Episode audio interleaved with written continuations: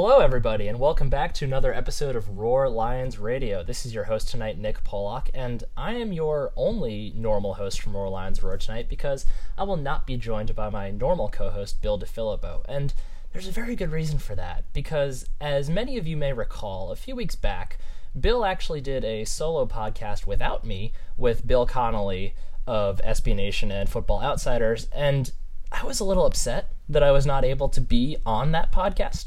So in retaliation, I decided to grab ownership of the podcast this week, all for myself, and got my very own special guest to join me. You've heard his voice here before. You've heard his voice weekly on the Solid Verbal, the fantastic college football podcast that you should absolutely be listening to. And he's back here yet again to share his thoughts and, most importantly, feelings on Penn State football. That would be Mister Ty Hildenbrandt. Ty, how are you doing tonight? Nick, what's up? Uh, it's it's so great to have you back on. It's great to be back. Thank you. Thank you for the invite on a big Penn State football weekend, to say the least. Very big. Very big. It's I know um, one of our other editors, Matt, wrote about this this morning, but it even though Penn State's had game day before, they've had big games before, this is like, this just feels bigger. Well, it feels bigger because I think expectations are higher now than they were a year ago. Uh, yeah. Penn State's up to, what, two in the country mm-hmm. in the A P poll, a big night game. The whiteout's already been declared, game day in town, Heisman Trophy caliber running back. Yeah, there's a lot more, I think, that we can stack onto this equation than we could, you know, in any time in my recent memory, to say the least. So, yeah, there's good reason to be excited. And not only is it a whiteout for the stadium, but James Franklin has actually called for a whiteout of essentially the entire town. So the entire I, town, the entire town. How do you, let me ask you a question. How do you feel about whiteouts? How do you feel about blackouts or grayouts whenever they do this little, this little thing in the stadium? So I do really enjoy whiteouts, but I really do think it should be something that is reserved for games like this. I really don't like when they, like, I don't like the student whiteouts. I don't think it should be something that's repeated more than once a year, and I also don't think they should do it in a year where there's not a marquee game. Like, if Michigan State's your biggest home game that year and Michigan State is an average team, that shouldn't be a whiteout, in my opinion. I got into a little bit of trouble with some of my Penn State friends a couple weeks ago on our show when I talked about the Nebraska blackout that they had going on for one of their big night games. And my comment was really, you know, they declare the color out, whatever color it is, and everyone kind of carries on as if it's the twelfth man. Now, I'm a fan of it. It's cool to be in the stadium when you've got the whole color out thing going on, and it definitely adds an aura of excitement. I just feel like if you could always get that excitement, you should do it every game. It shouldn't just be for the big games. And my friends came down on me and said that I sounded like an old crotchety sports radio host. That's not my intention. I just wish we could tap into this more, especially at Penn State, where you've got a huge one hundred nine thousand seat stadium and an electric fan base. If there was a way to tap into that excitement for every single game, can you imagine what kind of advantage that would give the team six, seven home games a year? I think that's fair. Yeah, it's yeah. There's no reason why, if you can get hyped up for a whiteout, why you shouldn't be able to do it for every game. That yeah, that's interesting. But but but that being said, to your point, if they only declared it for one game a year, one big game a year, this would be the game to do it. I'd be fine with that plan. I'm fine with it in general. I just want to make sure it has an impact for the for the Nittany Lions in a positive way, and hopefully this weekend it will. Yeah. Um, and then really, you, you asked about um, other colors too. I don't. I think whiteouts are probably the coolest looking color for things like that. However, I will say, from a purely visual standpoint, two years ago when Ohio State did the blackout, two years ago, yeah, two years ago when Ohio State the, did the blackout, and then Penn State in there with their away whites, I thought was really cool, just color contrast personally. Yeah, the whiteout to me is my absolute favorite to be oh, part yeah. of, because especially in a big stadium, again, like Beaver Stadium, it pops, man. And especially on T V, even if you're not there, watching on T V, that is a really cool scene. Speaking of watching Penn State on T V, I assume you've done quite a bit of that this year. So, uh, yeah, yep, a little yeah. bit here and there. Yeah, so we're going to take a quick look at, before we jump into this week's game, we're just going to review the season so far, this being finishing uh, Penn State's bye week now. Um, had a chance to review right in the middle of the season. Obviously, the Penn State Nittany Lions are six and oh, have rolled straight through with a slight hiccup against Iowa, but even in that game, they outgained them by like four hundred yards. Um, currently number two in the country. So from your perspective, have things pretty much gone according to plan? According to the plan, yes. Insofar as they have not lost yet, and I think for the most part, Penn State's offense and particularly defense have answered the call. I still worry a little bit about the offensive line. I still worry a little bit about that offense achieving a next gear, which it feels to me like they have but haven't consistently shown yet. But that's really splitting hairs. Mm-hmm. If you look at what this team has done so far, uh, scoring points like crazy, maybe with the exception of that game on the road at Iowa, but particularly on defense, I think you couldn't have asked for a better start to the twenty seventeen season. So all things considered, I think a really positive start. We're going to find out now as we get into crunch time. Michigan next week at Ohio State, following week at Michigan State. There's some ammo the next couple weeks that Penn State has to obviously use as its springboard to try and cement its spot in the playoff conversation. But to this point now, being six and oh, I think you got to be pretty happy with what's been out there. Yeah, absolutely. I totally agree. Um, and the one thing, though, that's interesting to me, I, I agree. I think they're pretty much on schedule. Um, like you said, the Iowa game was a little bit of a hiccup. But the thing that's interesting to me is what this offense has become. Because last year they were just the just chuck it deep, every chance you get offense, and their explosiveness explosiveness was off the charts. Efficiency was pretty average to below average, but this season it's their offensive efficiency that's gotten the job done, and they've still had big plays, but it hasn't come from big pass plays. It's come from really big run plays or short passes to Saquon Barkley that have been blocked up really well, and, well, he's Saquon Barkley, so he can do special things. And But I still, whenever I hear people talking about talking about Penn State, and it, granted, it's a function of them not watching every single snap, because why would they if they're national-type people? But it seems like the common thought about Penn State is, oh, well, they're still that just chuck-a-deep team that's going to bite them eventually, which they're they're not anymore. Well, it's funny you should say that. I'm wearing my Roar Lions Roar Deep State shirt yes. right now as we're as we're recording this, and I'll tweet. Tweet it out to give you guys some uh, much-deserved love because it's an awesome shirt. Oh, thank you. But you're you're right. You're right. If you look at, you mentioned Bill Connelly was on with Bill. If you look at Bill's S and P Plus advanced metrics that we so dearly covet on our on our Solid Verbal podcast, statistically speaking, Penn State, in a passing sense, is sort of a middle-of-the-road team when it comes to explosiveness in the passing game. A year ago, that was not the case. A year ago, at least down the stretch, Penn State was throwing deep every play. Remember the Wisconsin game? Remember some of those games later in the year? Oh, yeah. They were heaving it.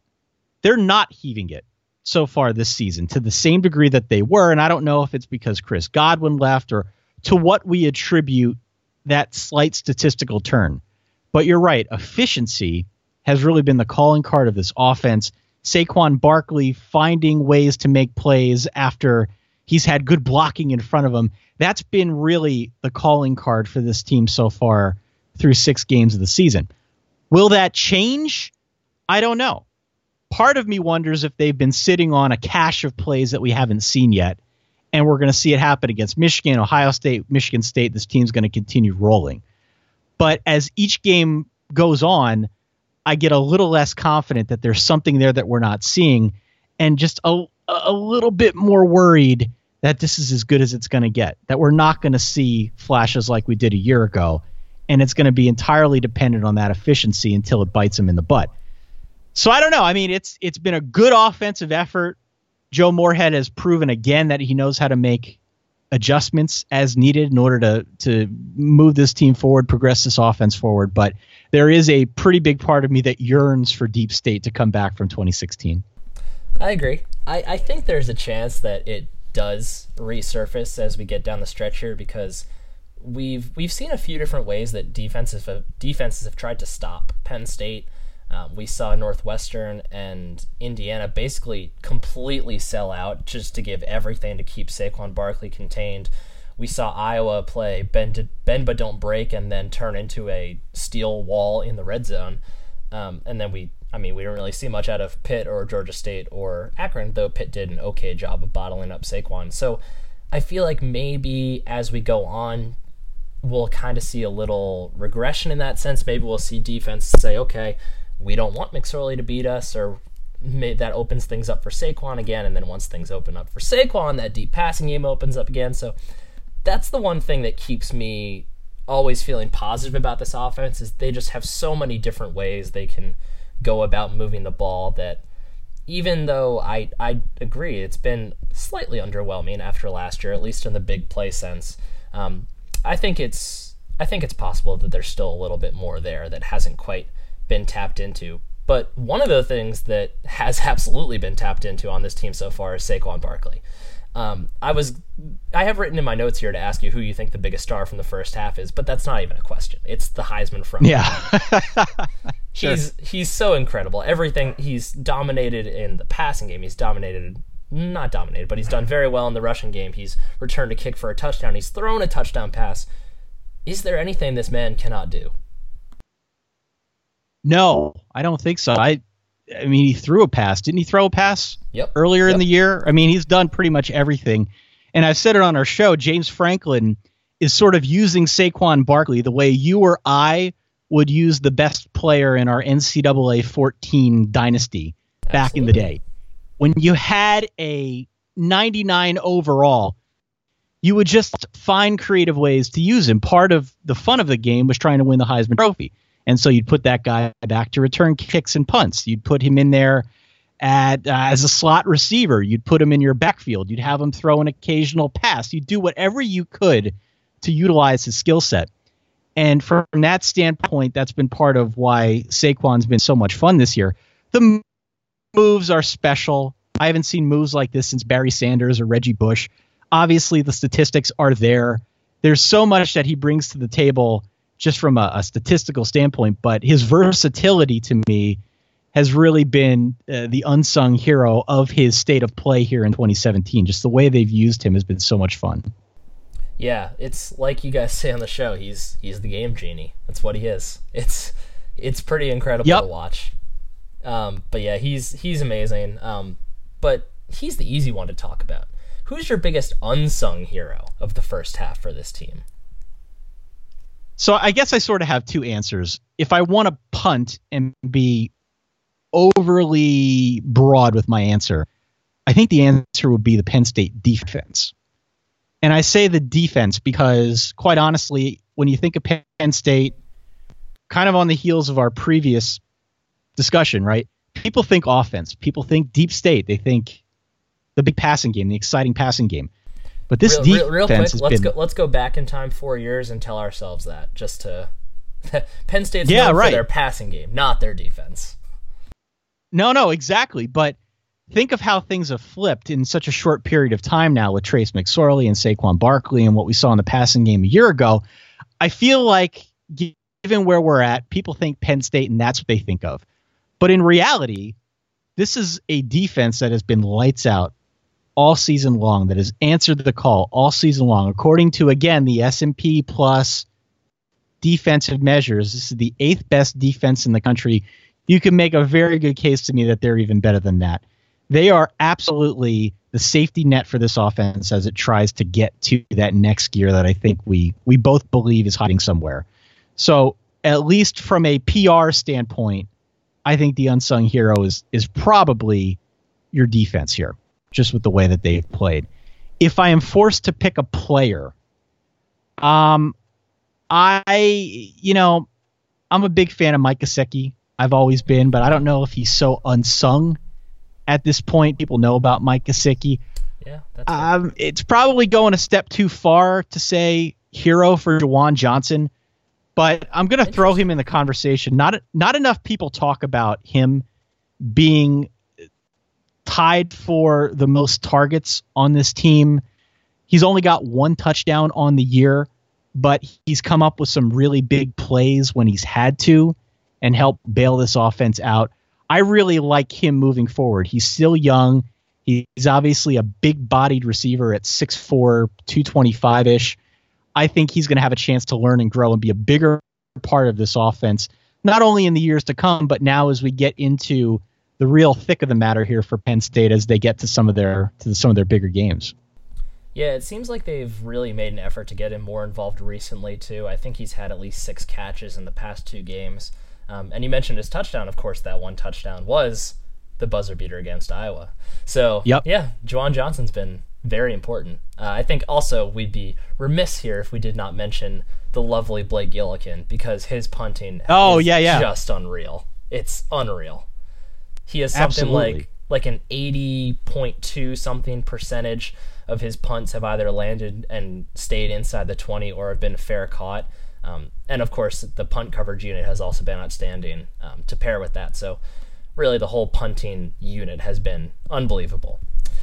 So, with all Absolutely. those things in mind, has your outlook on this season, and maybe this has something to do with the teams around Penn State as well, but has your outlook on the season changed from where it was in the preseason?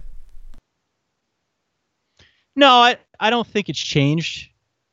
To be honest, I think um, what's changed is are the pieces around Penn State. Like, Michigan's actually a really good example, because at the start of the year, I think folks were a lot higher on Michigan than they are now. Now, obviously, they've got the, the injury at quarterback to Wilton Spade, and John O'Corn's been hit or miss. Defense is still there. But just as a whole, I, I don't get the sense that people are as high on Michigan as they were at the start of the year. Um, that's a big piece, obviously a very big piece that can impact the direction of Penn State's season. So the the the situation around Penn State has changed in the Big Ten. Um, and I think just in terms of the team that's out there, maybe beyond just waiting for that next gear of offense to become a little bit more consistent, I can't say that anything I've seen has has shocked me too much so far. I want to see more higher-level play from Trace McSorley, and I know that's probably splitting hairs because he's got a thirteen to four touchdown-to-interception ratio, completing something like sixty-seven percent of his passes. He's still been really good for Penn State, but again, part of me has that vision from a year ago, and I'm comparing everything to that. He may well get there. Lord knows it took him to the second half of the year last year to truly ascend to that level. But um, if, again, I'm splitting hairs and if anything is falling short of expectations, it, it really is that passing game. Yeah, definitely. Um, and like you mentioned, the Michigan Wolverines, they're step one for Penn State here as we move to the second half of the season. And if Penn State's going to keep those um, admittedly very high and lofty expect expectations from the preseason um, kind of under control, step one is going to be beating Michigan. Penn State takes on Michigan this Saturday at seven thirty p.m. Uh, in Beaver Stadium. It will be their first game back after the bye. And like you said, something's wrong with Michigan. What What is going yeah. on with the Wolverines? They've got no offense. They they can't throw. If you look at their stats, they're not... I'm trying to be kind here, but they're just they're a bad passing team, to say the least. And in terms of running the football, which is, I think, what they want to do, teams are able to key on the run. Really, truly key on the run. And even a team like in Indiana. Indiana's plucky, right? We we all remember the Penn State-Indiana game. Of the score course. made that one look uh, a lot more of a blowout than it actually was. They, you know, fought Penn State. But yeah. I, I I look at that game between Michigan and Indiana. That's a game where Michigan was able to really just assert its dominance and, and run like crazy. And still, it it almost wasn't enough to give them enough separation here. You know, Karan Higdon rushed for two hundred yards, but even still, that's a game that went to overtime. And Penn State was lucky to emerge from that game victorious. It just seems to me like everyone knows what they want to do. And even in a case where they're able to do it effectively, they're not getting the kind of separation you'd need to feel truly confident about this team in, in almost any situation. Michigan State's another example. In the Michigan State game, Um, you know, maybe got a little bit more out of the passing game, but ultimately we knew what they wanted to do, and they, they just they're not able to get it done against a better defense. They're not able to get it done against a better offense. It's just a, a fourteen to ten blasé kind of effort, a blasé loss. So just across the board, that's my sense for Michigan. Their offense is not good enough to get the kind of separation that you or I would want if we were a Michigan fan to be all that comfortable with them week in and week out. Defensively, they're they're fine. They're going to be good. I think they'll challenge Penn State along the defensive line. They've got a lot of ballers up front. That that will be the biggest challenge for Penn State. But beyond that, on offense, there's just not a whole lot that can really scare you. Yeah, it's funny. When I think back to just the conversation surrounding Michigan before the year, there was obviously there's a ton of focus on the guys they lost, since they lost essentially an entire team due to graduation and the N F L draft. But it seemed like most of the commentary in that regard was surrounding their defense. And while it was acknowledged that they were losing their top three receivers and um, t- Jake Butt, the tight end, it, it feels like we almost kind of we as a college football society almost overlooked a little bit that what they were losing on offense and how that would impact them.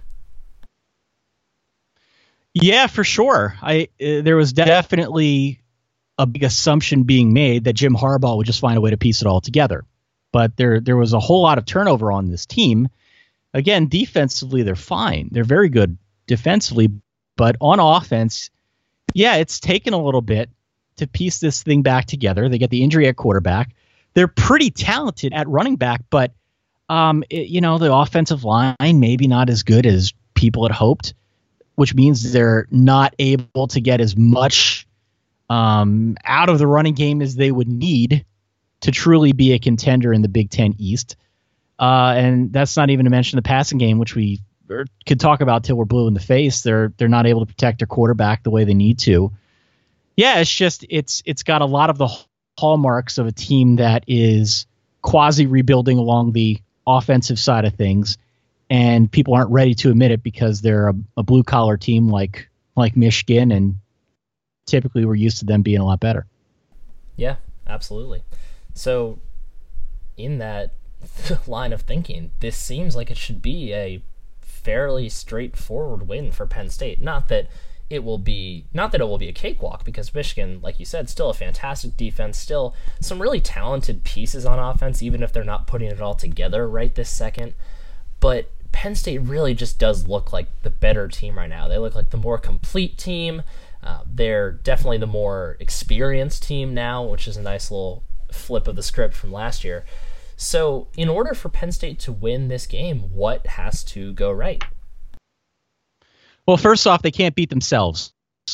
They can't give Michigan a short field, because it, it's a good defense out there. This is a defense that that wants to turn you over, that wants to get after the quarterback, that I think will give Penn State its biggest challenge to date in the trenches up front, because, again, they've got some players that can make a difference. So first and foremost, I think they have to find a way. Joe Moorhead, it's incumbent on him to find a way to mitigate some of the artillery Michigan brings in its front seven. Beyond that, I think a lot's going to fall back on on this Penn State defense. If they can put the offense in a position where, uh, you know, they're not giving up big plays on the ground, they're not taking unnecessary risks in the passing game and getting burnt deep on on big plays. If they're really able to play conservatively on defense, bend but don't break, and turn Michigan over enough to give a short field to the offense, I think that's what it comes down to. I don't know if it's any more complicated than that. My worry is just that Penn State's going to find itself in another one of these games like Iowa, where they're not able to figure out defense until or figure out the, their opposing defense until it's too late and the game's a little bit closer than it should be. But beyond that, beyond that, Nick, Penn State is far and away the better team here. They they should be able to outscore Michigan, provided they don't shoot themselves in the foot. Yeah, definitely. And I think one of the things you mentioned about field position, that has secretly been pretty much the key to Penn State's whole season, because the punting game, the offensive efficiency, the defensive dominance, all of that kind of coalesces into great starting field position for your offense and great starting field position for your defense. And that's one of the reasons that they've been able to beat teams so handily, and that's kind of the reason that I feel pretty confident against Michigan going into this game, or at least as confident as I can feel against a fellow top twenty team. Um, I, I think that Penn State's ability to pin teams deep and their defense's ability to force turnovers, I know before the bye week, I believe they led the nation in turnovers, not sure where they're standing now, um, but I just all those factors just are really good matchups for Penn State against Michigan. Um, yeah. Michigan's yeah. Defa- yeah. Yeah. Michigan's no, I would... defensive line is not a great matchup for Penn State's offensive line, but yeah, the field position thing is big. That that's what worries me. Defensive line against offensive line, but you're you're hitting some key points. Turnover margin, Penn State, I believe, is sixth in the nation. Okay. That's a pretty good number. And in terms of field position, I want to say there's something like third nationally, oh, yeah. and they're they're up there. Third nationally on offense and first nationally on defense. And that's really, again, an advanced measure of, are you winning the field position battle um, when you're playing defense, when you're punting it deep? How well are you doing at uh, you know just controlling the line of scrimmage? And so far, Penn State's done extremely well. What they don't want to do is give Michigan short fields. Mm-hmm. That's what they can't do. If they, as long as they don't do that, they should be fine. This is is this a Michigan team that's going to drive ninety yards on you consistently against a really good Penn State defense? I don't think so. Absolutely if they're pinned, not. if they're pinned deep all game inside their own thirty-yard line, how many points are they? They're going to score fourteen, fourteen to seventeen points tops against this Penn State defense. I don't want to jinx it, but if you look at what's going on so far this season, that's the kind of game we're headed for. Uh, so again, just don't shoot yourself in the foot. That's so often the key to a game, but uh, I think provided they play smart football and just kind of be patient out there, this is a game that should ultimately bear itself out quite nicely for, for Penn State, especially at home at night in the whiteout. Now, we're recording this, Ty, before your recording of this week's episode of the preview show for Solid Verbal. So this may be jumping the gun a little bit for you personally, but what is your prediction for this game? I don't have the line in front of me. Um, we typically don't yeah. have the lines for this. Um, so just, I mean, gut feeling. What do you think is going to happen in this game? Yeah, the line's about ten. It opened higher around twelve, and it, it came down pretty quick. I I would be inclined to say Penn State by seven or eight points, somewhere in that range. I could see this being a kind of game that is pretty tight throughout. It it's one of those games where it feels like Penn State's on the brink of breaking something, and it isn't until later, maybe early in the fourth quarter, when they when they actually do.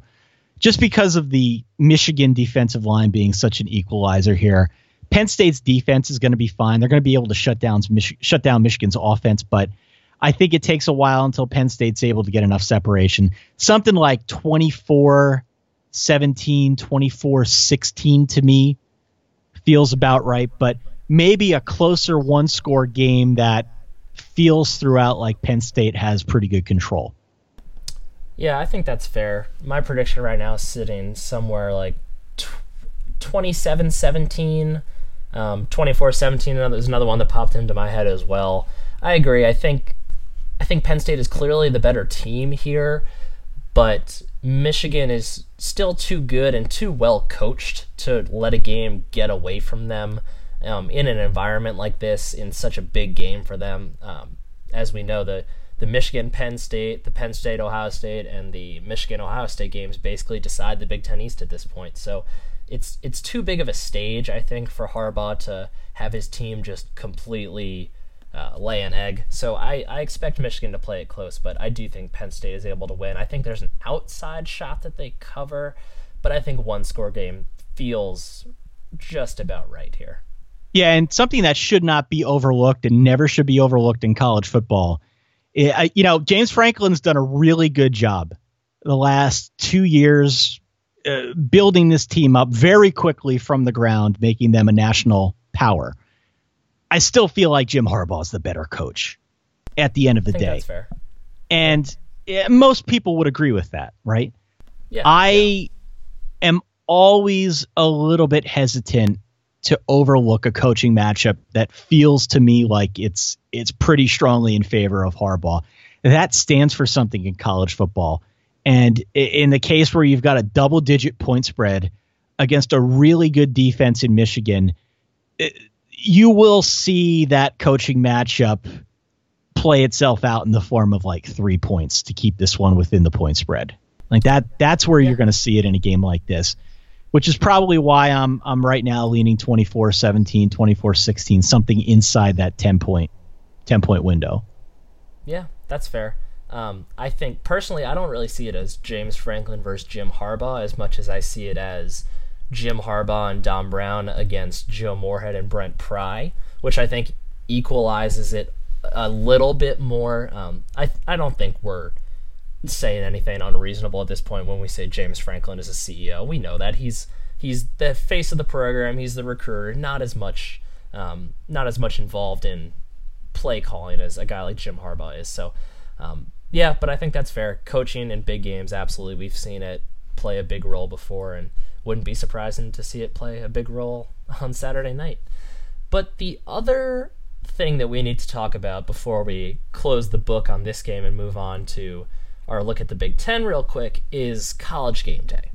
Yeah. Now, a lot of Penn State fans are still really, really bitter um, towards E S P N, just thinking about the coverage of the scandal and how it went down. And we're not here to talk about the scandal, because we are never here to talk about the scandal. No, but never. Never, never, never. But College Game Day, as it is, is still a really divisive issue among Penn State fans. There been a, there's been a faction of the fan base that has been calling for it for the last two years, while the other faction of the fan base has been basically ready to guard the gates of State College with f- t- torches and pitchforks to keep E S P N out. I wrote a post this morning about how great of a thing it is for college football, for Penn State to have College Game Day come to campus, and Um, you can go over to roar lions radio dot com and read that, but I want to hear your opinion. Do you think this is a good thing for Penn State? I mean, it's I, I really, I personally, I really don't see many downsides. Yeah, I, I think it's a rhetorical question, to be honest. I mean, look, if you're a Penn State football fan, you know full well where this program has been in the last decade, and it wasn't in a good spot. Very recently was in a very, very bad spot where we're questioning, like, is it going to take twenty years to rebuild this program, get it back to prominence? All of a sudden, Penn State's here. Penn State's two in the nation. They could have been in the playoff a year ago. They could have won the Rose Bowl. This is a program that is very much on the rise and in an exciting place. If you are a fan of that team, I can't understand the logic behind not wanting as much press as humanly possible. That is something that will only benefit the football program, not just in the current season by making voters and media members aware of what's going on with this football team, but also in recruiting down the road, in all sorts of things that can help buoy this program more and more and more and more in the coming days and weeks and years. That's the kind of thing that you should be rooting for if you're a real college football fan of any team. If you've got a grudge with E S P N or any other media entity, that's fine. But College Game Day is not going to be the thing that hurts your football program. It can only help moving forward. If you're a fan, you need more of that. I'm sorry. So if you're if you're rooting against this, if you've got an axe to grind, that's fine. Do it on your own time. But don't get in the way of a program that is trying to rebuild itself and in the way of a bunch of kids who are out there having a lot of fun playing football. Don't don't get in the way of that. Please allow that to flourish and just be be a curmudgeon on your own time. Boom. I have nothing else to add to that. That is, yes, perfect. Um, so moving on, as College Football Game Day will discuss, the Big Ten slate this week is eh, not a lot going on. Um, Ohio State's on the bye, so obviously there's one big team there that won't be in the conversation, but really quickly, we'll run through the games on the schedule, say if they interest you, if so, why, and then we'll move on to our final segment, which is going to be a lot of fun. So twelve o'clock noon, we have Maryland visiting number, visiting, visiting number five Wisconsin. Is there much reason to watch this game? Much reason to watch? Probably not. One thing I'll add, though, is that the Wisconsin offense is a thing to monitor moving forward. It has not been much to look at beyond Jonathan Taylor, their tailback. We know him as Jonathan Taylor, tailback on the Solid Verbal. Outside of him, it has truly been unspectacular, to the degree that Dan Rubenstein, my beloved co-host on the show, has started referring to Michigan and Wisconsin as the same team, the same entity, Michiconsin, because truly it has been all defense and scant offense, to say the least. So I don't think Maryland's good enough to beat Wisconsin, maybe good enough to rip off a few big running plays here and there. But I would say to a larger degree, maybe just monitor that Wisconsin offense, because if it keeps going well for Penn State, that's the likely opponent in the Big Ten championship game. Yep, I agree. I I am worried about Wisconsin's offense in, in a sense that I don't think they're very good. And I think they should be better, but Maryland's just too one-dimensional right now. I don't think they have they, – they'll get some big runs, like you said, but it just, no, won't be quite enough. Uh, yeah, and they're, they're hurt. I mean, they're on like their eighteenth string quarterback at this point. Yep. They're They're really nicked up. D J Durkin is building something at Maryland, and I think we'll see that before long, but this is not the year. Yep, agreed. Um, also at twelve noon, Iowa visits Northwestern in a battle of teams that just seem to be teetering on the brink of moving up to a maybe an upper middle class of the Big Ten. Um, I obviously Penn State's played both of these teams. I think Iowa's the better team here, even at Northwestern. I just feel like I haven't seen enough from Northwestern.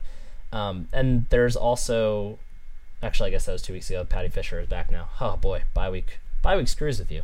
Um, but yeah, I, I think Iowa's good enough to go into Evanston and get a win here. Yeah, I mean, Northwestern's been really bad at running the football this year.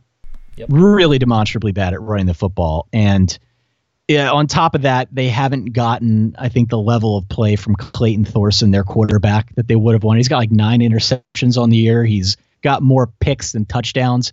They need to get more from their offense if they want to beat a team like Iowa, which isn't spectacular at all, but is still pretty fundamentally sound and almost beat Penn State. So right now, I think this is a, a pick 'em if I looked at the correct point spread, and I would also be inclined to go Iowa.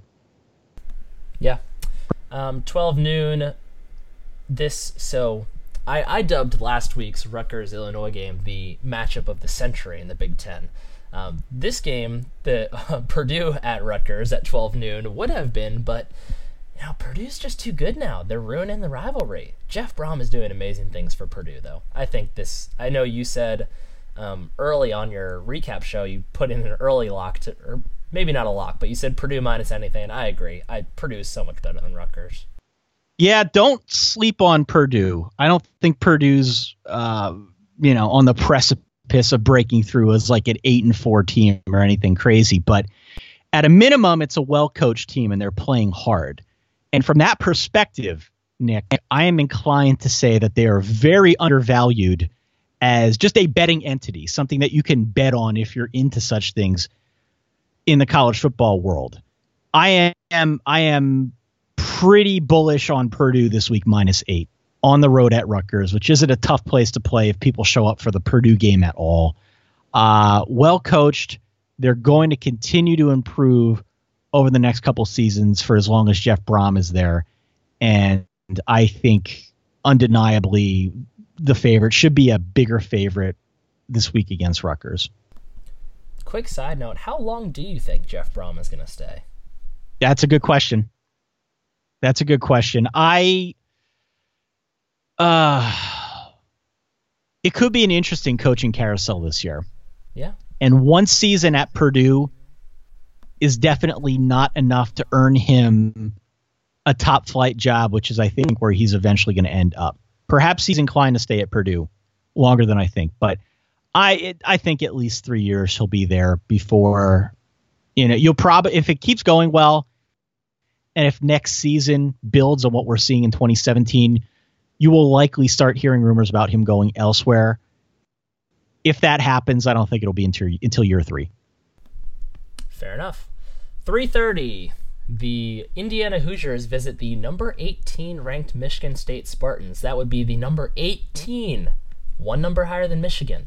Indiana at Michigan State, I I don't think Michigan State is very good. I'm all I, in on Indiana. Yeah, I think Indiana, they, I mean, we know by now that Indiana has mastered the three and a half quarter upset, but I, I, and I know they beat Michigan State last year. It turned out to not mean much, but I think, I think Indiana can do this. I don't like Michigan State at all. I think they are overrated at eighteenth. I think five and one's a bit of a mirage. I watched the Notre Dame game very closely. They were never even close to Notre Dame in that game. It could be that Notre Dame's really good, and we only saw a one-point loss against Georgia as like our, our litmus test, and a bunch of games against some other teams that um, don't end up being that great. But I am wholly unimpressed with Michigan State. I think Indiana's defense is probably good enough to hold down this offense. They're very one-dimensional. They want to run the football, and they haven't been all that good at doing it so far this season, maybe save for, for what we saw last week. So it'll probably be a tight game. I do think Indiana has the offense to beat them here, even though it's on the road. So I'm going to go Indiana outright. Also at three thirty, the final Big Ten game of the week, Illinois visiting Minnesota. Blah, blah. Gross. Yeah, yuck. Yuck. I, I guess... I guess we go Minnesota here because Illinois is pretty bad. I'm not as high on Minnesota as I as I think some people are now. Like, and and that's not to say anyone's out there saying eight four Minnesota. Like, no one's out there saying that. But I this is a more flawed team than than met the eye earlier in the year, and it's going to be an ugly game. They'll beat Illinois. I just don't make a whole lot of of the Gophers right now. Yeah, I don't know what's really to be high on about Minnesota other than the fact that they play in the Big Ten West. Um, well, they play in the yeah. Big Ten West, so they've got a favorable schedule, but also they've got this new high-energy coach. He's got guys who That's are playing right. hard. They're playing hard. I think they're plucky, as they've been the last couple seasons, but there's just not enough talent, not enough consistency there to truly feel good about them in almost any situation. Yeah, I agree. And now, Ty, it is time for the one, the only, Real Pen Live comment game. Now, I have not played this game with anybody in quite a while, so this is this is a big moment for the podcast, the return yeah. to our most glorious segment. And we have a really, really special surprise for the very first question to tip things off. For his own personal safety, we're going to keep him completely anonymous, but we have the man behind the curtain, the proprietor of Real Pen Live comments on Twitter, here to present the Whoa. very first question for you to decipher whether it is a real comment or fake comment. You set that up like it was going to be Jim Comey on the line, but uh, this is even better, to be honest with you. We've got the real, sir, I'm I'm in the presence of a god. Hello. Hello. Uh, let's let's see if I can get you. Okay. So... all right, here we go. Stay away from State College and do your arrogant, bloviating show from Bristol. E S P N is toxic and poisonous to the, to those with any common sense. That's got to be a real comment. You got it. That is yes. a real comment indeed. All right. The key word, the key word was bloviating. That's that's a Pennsylvania word right there. All right, awesome. So one for one. So, sir, thank you very much. Thank you for taking the time out. Yeah, no problem. Good luck in the rest of the game. Oh, thank you. Very nice to uh, virtually right. meet you. All right, take care. See ya. All right, see you later. All right, so with that in the books, Ty starting off a hot one for one with a comment see, from the man see, himself. Here, here, here's the thing, okay? I don't know how many non-Pennsylvania people you've had a chance to have play this game. But hmm. if you are from Pennsylvania or went to Penn State, you're at like an eighty percent higher likelihood of getting these correct, because there are key words. There are just, there are things that people in this world say that might not be obvious to people on the outside, but I feel, I feel very confident about my chances here. You know, that's fair. Now that I think about it, I think the worst contestant we've had was our good friend, Peter Burks, who, of course, um, I believe he's originally from Buffalo as well. I know he lives up there now. Um, and as I think the only person who's gotten a better score than you, um, Roar Lions, Roar's own Dan Smith, is actually from the Philadelphia area. So that's interesting. I had not thought about that. Well, Dan Smith but... cheats. Everyone knows that. We've been talk- talking about it on Twitter for months, but yeah. But the only way to really prove this is true or not is to go through the remaining six questions we have here. So, question number okay. two. Would Franklin leaving be a bad thing? Moorhead may not be the recruiter that old Jimmy One Finger is, but he is the brains of the operation. That's fake. Sir, that is a real comment. Whoa! Jimmy One... Somebody came up with Jimmy One Finger on a comment Jimmy thread? One, Jimmy One Finger. What does that believe, even mean? I believe... I Well, it's a reference to how he t- holds up his, holds up the one in every picture he takes. I believe it was in the first round that you played, actually, that I actually pulled that out as... and used it in a fake comment that I think you caught wind of. So you're you're one for two on Jimmy One Finger. Jimmy One Finger. Wow. Yeah. Okay. Good for them. Yeah. I, I I don't see. It seems like PennLive comments have been a little more rational lately with Penn State winning. It's understandable. So I haven't seen Jimmy One Finger as much, but I believe it is still a cult favorite among those fellows. I might have jinxed the whole damn thing now by talking about being from Pennsylvania and Dan Smith cheating and yeah. Okay. Give me give me number three here. Let's go. All right. You are one for two. The next comment. James Fraudlin to Texas? Fine by me. Give me someone who actually coaches instead of just recruiting. Oh no, that's fake. Ah, oh, yes, that is fake. They James do use Fraudlin though. James Fraudlin. Read that one again. That was good. Fraudlin to Texas? Fine by me. Give me someone who actually coaches instead of just recruiting. The one thing that you can't get being uh, on the other end of this game is the grammar of said comment. Yes. And yes. the spelling mistakes. That would be a dead giveaway. Absolutely. But uh, yeah, okay. So two, two, what? Two and one so far? Two, two yep, and one. Two, two and one. Yep. That is. Okay. I will say that is the one struggle of. Find it, it. It really is a challenge to find comments and make comments that can get over the grammar and spelling hump that really, really makes the account what it is. Let's be real. Yeah. Yeah. Oh, yeah. All right. So, two for three. Question number four. They haven't played anyone yet. I wish they would schedule Alabama and U S C for non-conference games. Ooh. Read that one again, please. Wow. They haven't played anyone yet. I wish they would schedule Alabama and U S C for non-conference games. I'm going to say fake. That is a real comment. Oh, no. You're losing it now. Two oh, man. Four. I've what, lost what it. Made you, what made you think it was fake, out of curiosity? Penn State fans aren't usually the ones saying that they haven't played anybody yet. And there aren't a whole lot of non-Penn State fans looking at PennLive comments. This is true. Usually, this is true. Usually it's a lot of angry Joe Paterno holdovers that are leaving these comments. So typically for them to say they haven't played anybody, I would expect that to be fake. But wow, okay. We've got someone who's very angry, very angry on the comment thread. All right, two for four. Question number five. It'll be sweet to rout B E H, Booger Eating Harbaugh, and embarrass him like they did to us last year. Booger Eating Harbaugh. Yep. Wow. I'm going to go fake again. That one's real. Wow. Yeah. Jimmy One Finger, Booger Eating Harbaugh? Yeah, I I'd like. to Were they think, all spelled correctly? Um, this one spells route R O U T, but yeah. the rest is spelled correctly.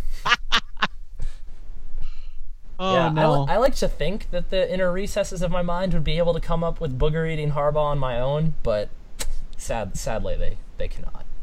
Okay. All right. Two for so that, th- two, two for five. For five, yeah. This is this is we're getting in danger zone here. Jesus. Next one. I hope E S P N knows what's good for them and decides not to show up on Saturday. Okay. See, now I've gone fake I've gone fake a bunch of times here. That to me does not feel like it's enough hot fire to be in the comment thread. So I am going to again say fake. You are correct. That is a fake okay. comment. All right. Yeah. Back back at five hundred now. All right. This is the this is the question that decides it then. We're at three for six. This is the final one. All right. If they don't put game day on Old Main, what's the point? This is the only school in the conference that puts academics first. Show it off. I mean, that's totally on brand for a true comment right there. Uh, see, it is, but that is a fake comment. Fake! Wow, you really brought the fire here. I worked I worked hard on these. Yeah, this was this was my lunch break today. See, the education angle is mm. totally a real PenLive comment. Anything oh, relating to, like, he should be studying more and worrying less about his, uh, I don't know, home run ceremony after they score a touch. Things along those lines. Anything that relates to academics before football is one hundred percent on brand for this community. So I am disappointed in myself, yeah, but I am always excited. To, that's a really bad showing. I jinxed myself. I had that coming. Well, I, I think this just means that we'll have to have you on and have another round again at some point. Yeah, let me know. Like, yeah. Can we do it next week? Can I come back next week and, like, redeem myself? There was one week I actually called one into the reverb line. I think I think Taylor put it in towards the beginning, so maybe, maybe I'll do that again this week. That sounds delightful. Thank you. um, yeah, so, oh, wow, really disappointing way to end the show with a three for seven. I know. But... Just uh, hopefully this isn't indicative of what's going to happen this weekend or in the remainder of the season for Penn State. Absolutely. Um, for myself, Nick Pollock, joined by Ty Hildenbrandt, thank you as always for listening. Thanks to Ty for coming on.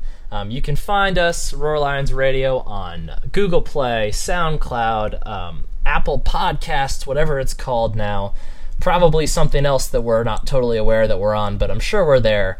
Um, make sure you find the Solid Verbal on literally every single podcast host you could possibly find, including Spotify, which is really cool. Um, yeah, by can, the way, Spotify, oh, yeah. Spotify required me to sign away my firstborn to get on their network. So if you've got Spotify and would like to listen there, that would be delightful. Thank you. Yes, all, uh, if you're not listening to the Solid Verbal by now, I don't know. We basically pimp it out every single week, so I don't know what you're doing if you're not there already. Um, you can find us on oh, Facebook. Oh, thank you. Yeah, always, of course. You can find us on Facebook, Twitter, Snapchat, Instagram, um, all those places. You can also find Solid Verbal. You can also find them on their website at just solid verbal dot com, I believe. Yep. Yep. And if you are a web developer, Ty, I don't know if you're still looking for this, but Ty is looking for some help to rebuild the website if you're interested. Oh, uh, yeah, I, I know how to do it. I know how to do it myself, but God. Gosh, it's it's so hard to find the time. So I'm yeah, I'm looking I'm looking for some help. All right, there you go. So drop Ty a line if you're interested in that. Uh, make sure you follow us on Facebook. Follow Solid Verbal on Facebook. Head to over to Store Lions Store. You can find that through our website. Buy any of our wonderful shirts. Ty and I are both wearing our deep shirt, deep state shirts right now, and they're quite lovely as always. Um, can't recommend them enough. Uh, we don't have a sale going currently. We did if you, you just missed it, if you're just hearing this now, but we'll probably have one again soon because Penn State's going to beat the piss out of Michigan and we're going to be super happy and we're going to probably do something fun as a result. Once again, for myself, Nick Pollock, for Ty Hildenbrandt, thank you for joining us, Ty, as always. Take care. Thank you. And everybody else, make sure if you're at the game on Saturday, be loud, be proud, wear white, and go State.